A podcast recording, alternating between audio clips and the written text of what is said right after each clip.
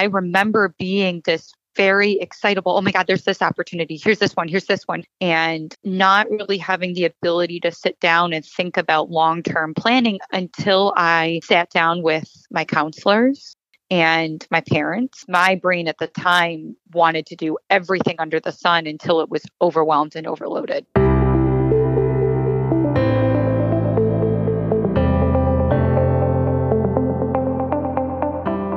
From the west side of Cleveland, Ohio, this is the No Loan Zone podcast on RadioWannabe.com. My name is Janet Maltby.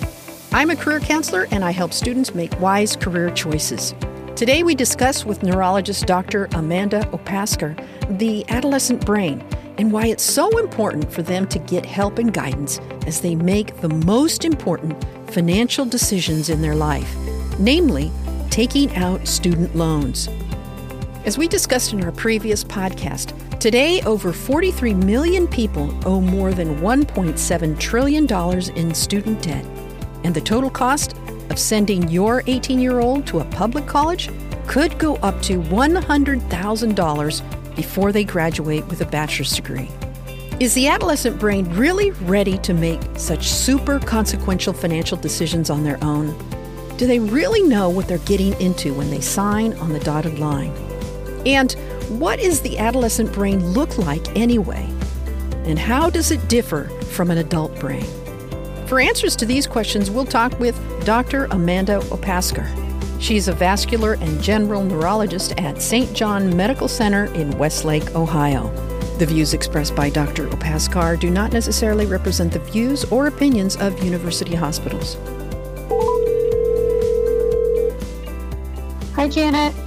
Dr. Opaskar, welcome to the program. How are you? I am doing great. I have some interesting questions for you. The first are kind of a little bit odd. Okay. Have you held a brain in your hands before? Oh, yes, I have. What does it feel like? Is it spongy? Like it's spongy and feels like really heavy jello or pudding. Oh, really? Yeah. I heard that the brain it, it kind of needs to set like jello. You mean in brain development? Yes. Yeah. Oh, that's an interesting way of thinking of it. Certainly. So I had heard that before is is that it's sort of like when babies they have that soft spot, you know, at the top of their head. And you shouldn't shake a baby's head for that reason because it's not set, right? Correct. So when a baby is born, they have what's called their fontanelles are open still. So those are the pieces of the skull have not fully fused. And so the brain is still kind of expanding and contracting and in that way. You don't want to ever shake a baby's brain because it'll move around in that skull and you can cause trauma. You can cause damage to it. Mm-hmm. The human brain needs time to set. So let's think back to when you were 17 or 18, right? Mm-hmm and you were in high school. Tell me about how you were as an adolescent. I was a very driven teenager who had a lot of passions and a lot of different interests. I wanted to say yes to everything, every opportunity that was out there. I remember being a very high energy, involved in everything type person. So, I've done a little bit of research about the adolescent brain, mm-hmm. and I wanted to talk a little bit about that. Here's what I've learned, and maybe you can add, well, I know you can add a ton to it, but one of the things that separates or is different about the adolescent brain than the adult brain is that it tends to be more impulsive. Yes. And I believe there's some sort of a dopamine response to it mm-hmm. that can lead them to be like hyper rational. In other words, mm-hmm. they rationalize the benefits of a situation and potentially ignore the negative consequences of decisions. Right. So, in the adolescent brain, the front of the brain called the frontal lobe, specifically an area called the prefrontal cortex, is not fully developed and it does not fully mature until about the age of 25, until somebody's mid 20s. And this area of the brain is really important for judgment or in an area called cognitive control. And that just means your ability to resist temptation and immediate gratification. And when you kind of boil this down, all that means is looking at long term goals instead of short term goals. When you're younger, you want to do that opportunity right away, right now, without any thinking about how is this going to affect you in the long term. I'm going to buy that car, I'm going to buy that house, I'm going to buy this piece of furniture or something along those lines and not realize that maybe you don't have the monthly income that's going to be able to pay off that loan down the road or that will put you into significant debt. So that really comes into that cognitive control by the prefrontal cortex. And as it matures, there's more ability for people to resist those temptations and think about what the consequences are to their decisions. So, this feeds right into the discussion that we want to have about when people are 17, 18 years old, they're making some major decisions about going to college.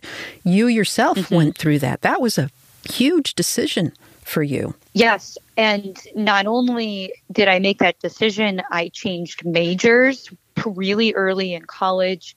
And eh, like I said, I had, I remember being this very excitable. Oh my God, there's this opportunity. Here's this one. Here's this one. Here's this one.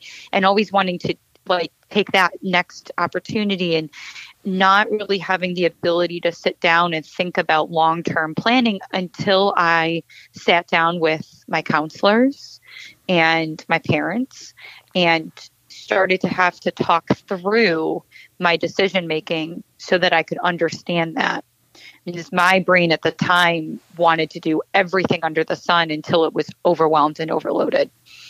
Yeah, so you were very fortunate to have people in your life that you trusted.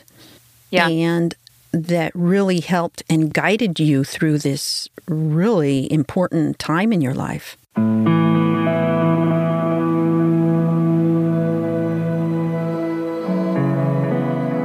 Yeah, I had a series of mentors from every aspect that I could think of. I had mentors that were college students that were older than me in their early to mid 20s. I had mentors that were professors. I had mentors that were doctors that that was my goal of being. I had mentors that were my parents, my friends and family. And I think it was that team of mentors that helped me keep my feet on the ground and make sure I didn't make bad judgment. School can be very expensive, and it was people around me that helped guide me through that process.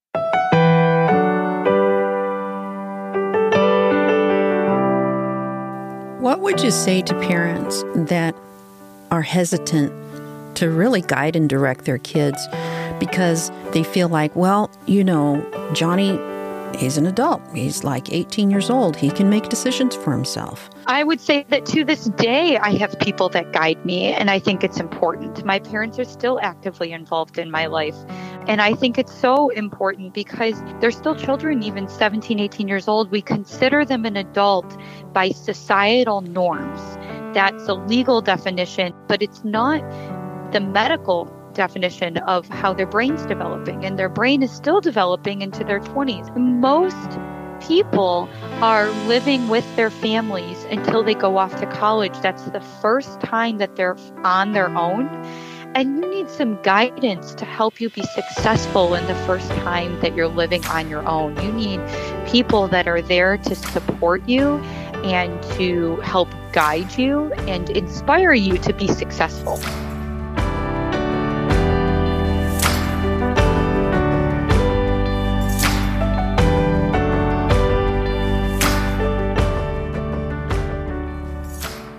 Imagine if you did not have any guidance from adults or your parents at that time. I would have found some. I just recognized that I didn't know what to do and I had dreams. If I didn't have my parents, I would have talked with my friends' parents. I would have found guidance counselors at school and found people who had gone through this before and sought out different advice have that and and you so you're 17 18 you want that independence i went away to school I was able to do things on my own. My parents weren't watching every move that I made, but we still communicated. Mm-hmm. Yeah.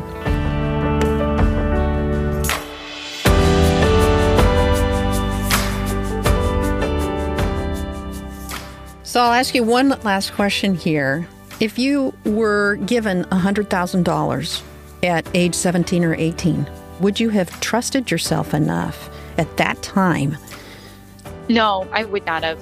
And when I got very, very smaller amounts of money at that time, I put it in a bank or I, I gave it to my parents. I did not trust myself with that level of money. And if anything, I sought out financial advisor support of what to do with scholarship money or anything that came in. Because even at that time, even if I had a $100, I would find a way to go to a grocery store or out to dinner with friends, or that money would be gone. I did not, I would not trust myself with that money at that time. Yeah.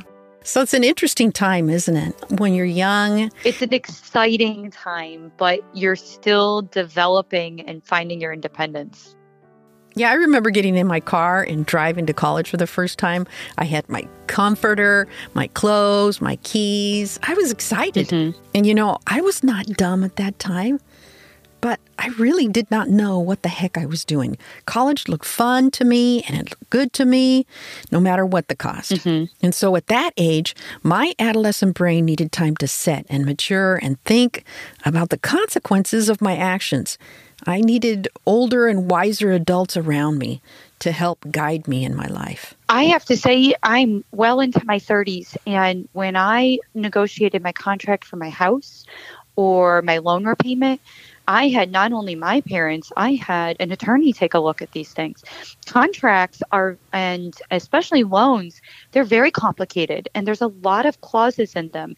And even well educated people will seek out professional help to make sure that you understand what you're signing on to. And it's very easy to say, oh, that's a loan for college. No, no big deal. Um, but these are very large loans. This is a lot of money. It's the same amount as a house is. And I know the same thing for my loans. They take 20 or 30 years to pay off, and that's if you finish the school. And so it's the long term investment that you're making. And I think when somebody's taking that on at such a young age, you need to have other people taking a look at what you're signing on to.